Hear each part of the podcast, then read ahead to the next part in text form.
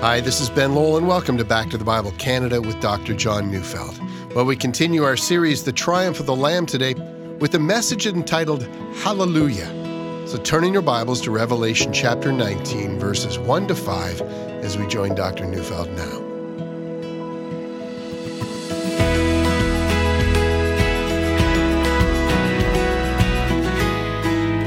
I want you, if you can, to think about some time in your life when you were especially happy. And I don't know, perhaps something wonderful happened. Maybe it was your wedding day, day you graduated from university, or the day your parents told you how proud they were of you and how much joy you have brought into their lives. I mean, perhaps it's the day something you wanted so much actually happened. Perhaps it was the moment when you won that gymnastics championship, or perhaps your soccer team won the regional championship. I mean, whatever it was that made you happy, I am fairly certain that you expressed yourself. I mean, perhaps you cheered, or maybe you shouted, or perhaps you gave everyone high fives, and maybe you just couldn't stop murmuring, Fantastic. But this I know for certain the greatest joys in your life have always resulted in a response. If something great happens, you can't be silent. Your very humanity demands more than a smile, but some kind of an emotional outburst. We have in our study of Revelation come to the 19th chapter, and just to give a bit of a history, let's review Revelation 17 and 18. These are the chapters that have dealt with Babylon, which, as we saw, is the name given to the capital city of the empire of the Antichrist. But because John refers to this city as Babylon, we are called upon to remember that Babylon is much more than a once and future city. Ever since human beings fell into sin, Babylon has always existed. It's the civilization of evil and violence and power and enormous wealth, all achieved through a love of self and a hatred of God.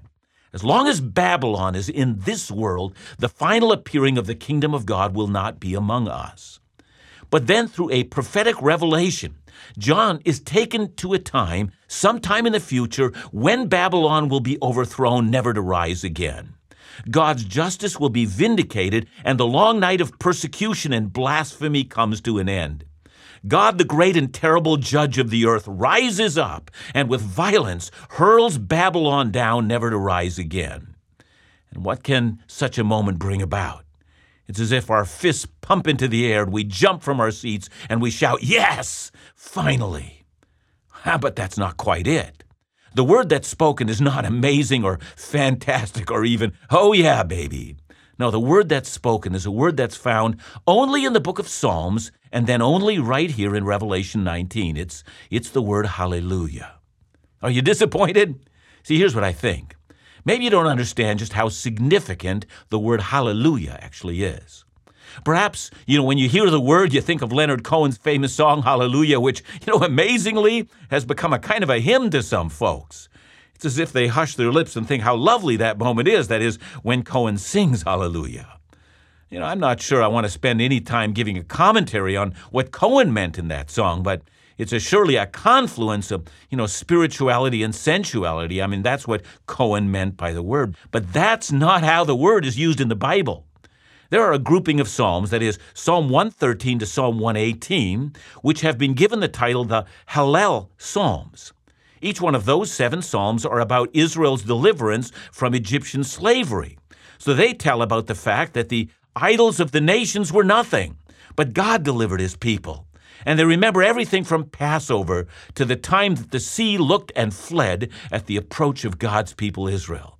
I mean, what do you do when you've been in slavery for hundreds of years and then a series of miracles devastates the Egyptians and you pass through the Red Sea for I mean for heaven's sake the Egyptian army is drowned in that same sea and now you're on the way to the promised land. I mean, what do you do then? See, the Hallel Psalms say that you've got to dance and you've got to sing and you've got to worship and shout. There are 11 Psalms that begin with the word hallelujah. You know, for instance, Psalm 106 begins that way. It simply says, Hallelujah. And then it calls on God's people to give thanks to Yahweh. And why would they do that? Well, listen to Psalm 106, 9 to 12. He rebuked the Red Sea and it became dry. He led them through the deep as through a desert. So he saved them from the hand of the foe and redeemed them from the power of the enemy. And the waters covered their adversaries, not one of them was left. Then they believed his words. They sang his praise. Oh, yeah, baby. They not only sang his praise, I'm pretty sure they sang as loud as their voices could sing. And that's what hallelujah is all about. Yeah, I know. The word simply means praise Yahweh. But if that's all we say, that sounds, well, it's just a tad reserved. It's, it's a bit understated. See, hallelujah is spoken on the best day of your life. And the reason it's the best day of your life is because God, your God, has done something that has made you jump from your seat and pump your fist into the air and cheer loudly. So you sing, Hallelujah. Now, what Revelation 19 describes makes the exodus from Egypt, well, sounds like a tempest in a teapot. I mean, it makes it sound like almost nothing. Or let me give you another example. Let's say you are one of the blind men that Jesus healed. You're told that the Son of God is passing this way, and you've been blind from birth, and so you shout out, Son of David, have mercy on me.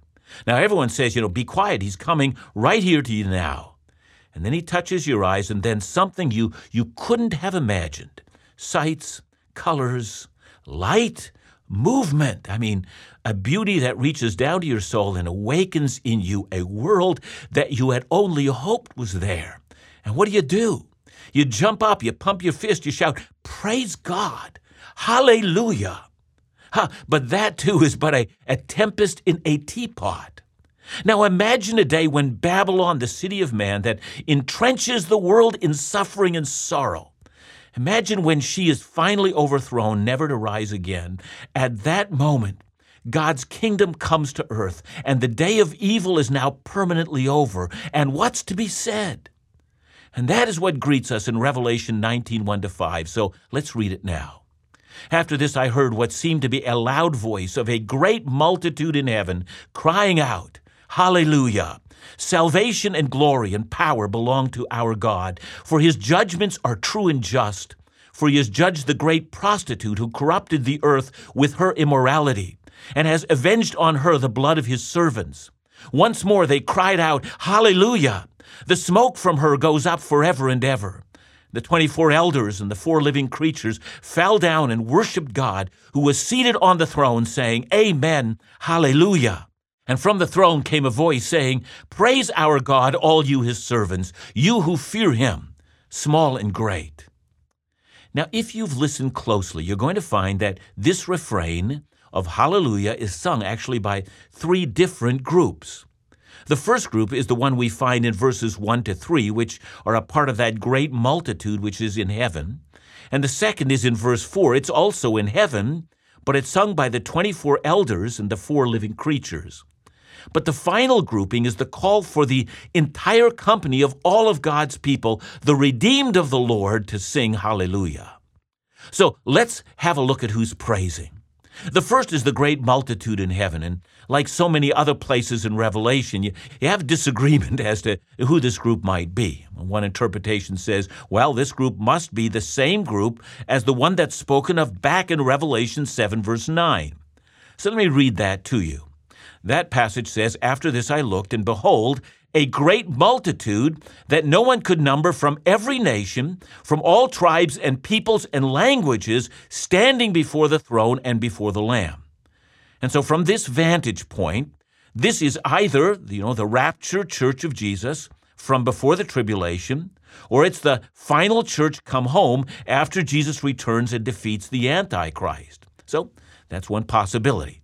A second possibility is that this multitude is the full number of angels. Another is that this is both the angels and it's those who have died and are in heaven before Christ returns. Now, I won't answer the question here because Revelation doesn't make that matter plain. I'm content to say that whoever is in heaven at that moment, witnessing the utter and swift collapse of Babylon, will jump up and shout as if unable to do anything else. They will say, This, this is how great our God actually is. Now look carefully at the passage. The great throng in heaven is not now rejoicing over Babylon's demise. They're rejoicing because the judgments of God are true and just. They're shouting, Yes, isn't this our God? I, am overwhelmed with delight. When God acts according to his character, I can't get enough of the true and just actions of God. Hallelujah, because the God who exists has overwhelmed me with his glory. Hallelujah. This is an awesome day. I'm happier now than I can ever imagine.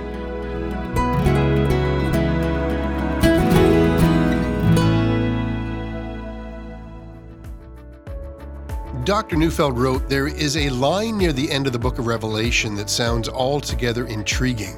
Revelation 21 5 says, And he who was seated on the throne said, Behold, I am making all things new. All things. What can that mean? Well, according to the book of Revelation, this present world will die.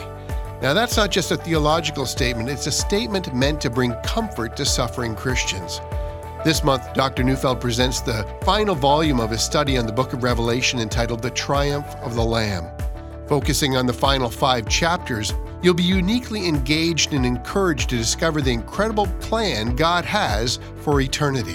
And for this month only, we want to make the final volume available to you for only $19 or the entire four volume series for $75. Both offers include shipping and taxes.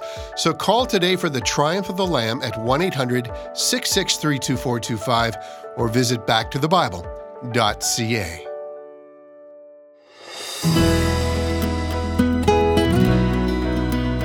The overwhelming cause for the celebration in heaven is that God has shown his justice by avenging his people, his chosen servants of Jesus. And this I find overwhelming. See, I think that heaven is eagerly awaiting the day when God vindicates his servants.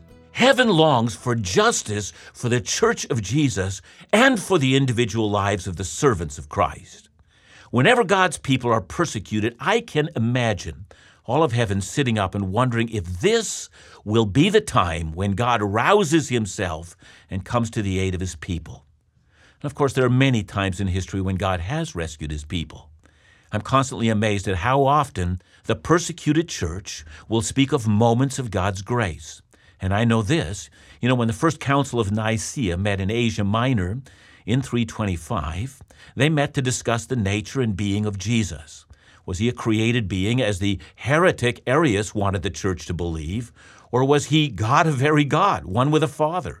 Well, you know the outcome of that discussion. The bishops who went to Nicaea decided with a plain meaning of Scripture that Jesus is both fully human and fully divine, one with the Father, the uncreated creator of all things. But that's only part of the drama of that moment. See, did you know that almost every single Christian bishop that attended that meeting bore the marks of persecution, some burn marks on their body, others missing an eye. Great many were limping. All of them had been beaten and persecuted for their faith. They had been in a great battle for their faith, and they were prevailing. These were men of faith and they were men of courage. But now, for the first time, the Roman emperor had announced that the day of persecution was over. The church would now be protected by Rome. Now, I know and many have wondered about the motives of the Roman Emperor Constantine.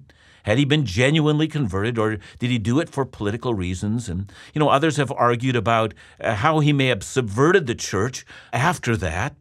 But putting all those questions aside, see, I have no doubt on this day at Nicaea, there was a great uproar in heaven of praise. God had delivered his church from that Babylon, Rome, that had sought to kill the church. But the church had survived and thrived, and now God had saved her from the hand of her persecutors. I have no doubt that at that moment there was an outcry of hallelujahs in heaven. Just such an event. But that was temporary. The church faced new challenges and fresh battles with the spirit of Babylon, and persecution would rise again. No, the edict of toleration, which freed the church from persecution, was only temporary. These moments are like the raising of Lazarus from the dead, only to die again. But in that moment, when God rises not only to destroy Babylon, but to avenge his people, that moment that's described here in Revelation 19, all of heaven will suddenly rise to their feet. There's a moment unlike every other moment, for Babylon will never rise again. And heaven will say, Salvation and glory and power belong to our God. You know, that word salvation here in this context is not speaking about personal salvation. It's rather that God has safeguarded his entire plan for this earth. He created this earth for his glory. It's an outward expression of his greatness. And he has promised that one day the entire earth would be filled with the glory of God as the waters cover the sea. And on the day of Babylon's destruction, God will have moved to protect and defend his purpose in the created order. God has saved his purpose for this earth. Heaven will cry out, Hallelujah. The second word is glory. Glory belongs to God. That is to say, that all of God's attributes are perfect. There's no flaw in any of them, only beauty. Glory is a word that sums up God's perfection. It's a statement about the beauty and the worth of God. And when God destroys Babylon, heaven will say that glory belongs to God in the sense that this moment demonstrates all the attributes of God. And finally, that power belongs to God. It seems in this overthrow of Babylon. You know, God is able to fulfill all that he desires. The only thing that kept Babylon going is not because God was unable to overthrow her. He could have done that at any moment. What kept her going was the infinite wisdom of God, who knew the best time for her overthrow. It's interesting to me that after describing this uprising of praise in heaven, that John describes specifically the activity now of first of the 24 elders and then also of the four living creatures. Let's remind ourselves of who these beings are. See, even though they're in heaven, John makes specific mention of their activity in that they are also shouting hallelujah. So, who are the elders and these creatures? Well, I discussed that matter, I mean, a long time ago when I dealt with Revelation 4, in which we encountered both the 24 elders and the four living creatures. And I said back then, and still believe it now, that from my perspective, the 24 elders are God's council of his leading holy angels. And some of you might remember 1 Kings 22, verse 19, in which it was the prophet Micaiah who said, I saw the Lord sitting on his throne, and all the hosts of heaven standing beside him on his right hand and on his left. Or you might remember Psalm 89, verse 7, which calls God a God greatly to be feared in the council of his holy ones. And that refers to the angels. So, from my perspective, the 24 elders refer to the highest ranking of the angels that surround the throne. No doubt they are the great commanders who oversee the ranks of angels who constantly do the bidding of God.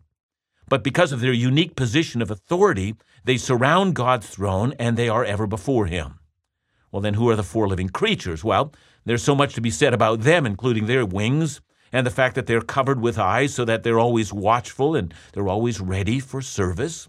And we spend a great deal of time defining them, but I did that earlier. And suffice it to say here that from my vantage point, the four living creatures are also a form of angels.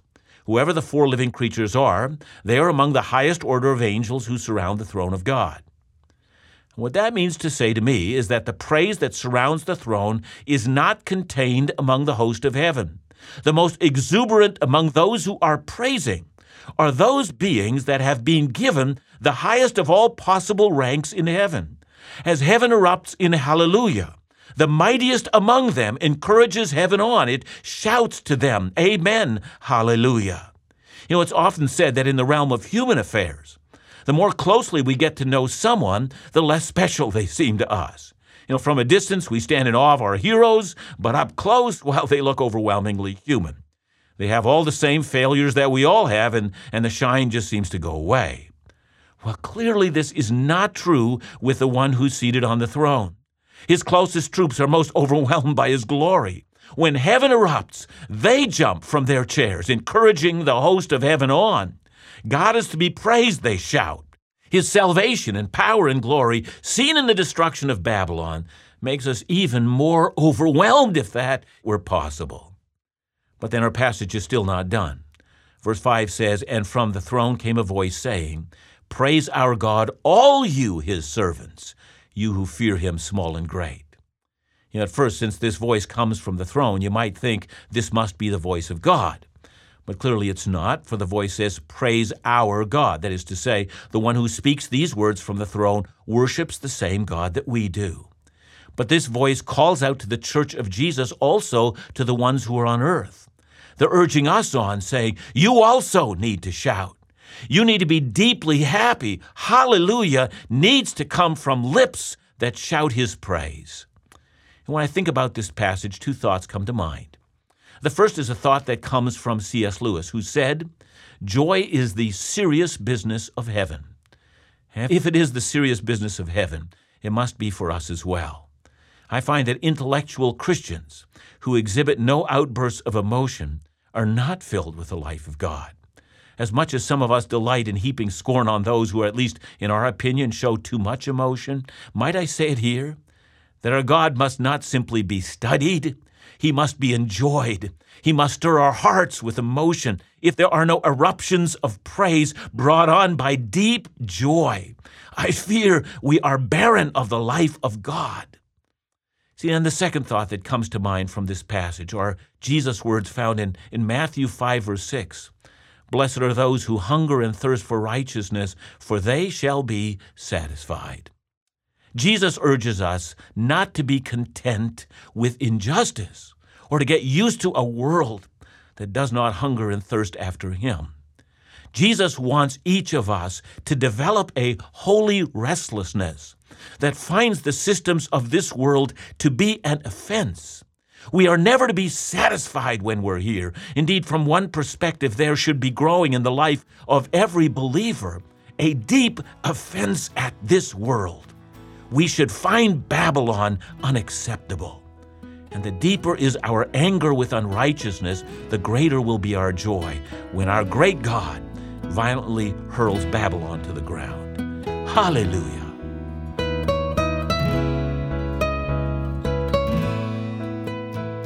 Thanks so much, John. You know, I was thinking as you named this message, Hallelujah, it, it, dawned on me, you know, that the English language sort of underwhelms the power of some of these words. I think of the word awesome when we are in reference to God, and now this word Hallelujah.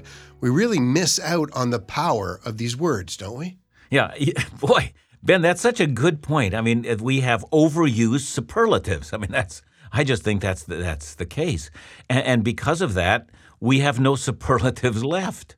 Hallelujah is a superlative. I mean, it is reserved for these moments of great exuberance. I mean, it's God has done things that are so over the top that our hearts are just bursting and we don't know how to say anything more significant than hallelujah. So, you know, perhaps, you know, we have to uh, you know get our own language in order so that so that we still have superlatives left. And and remember hallelujah is a great superlative. Thanks so much john. Remember to join us again next week right here on back to the bible canada where we teach the bible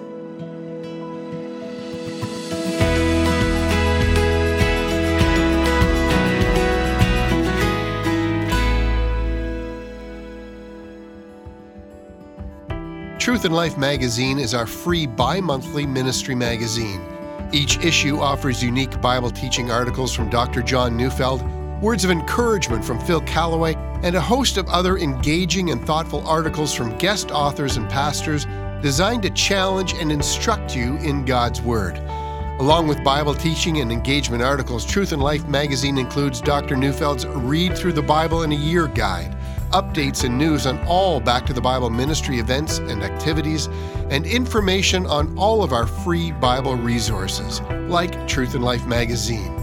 If you'd like information on receiving the magazine or any of the resources of Back to the Bible Canada, call us at 1 800 663 2425 or visit backtothebible.ca. One last note the next issue of Truth and Life magazine is available in April, so sign up for your free subscription today.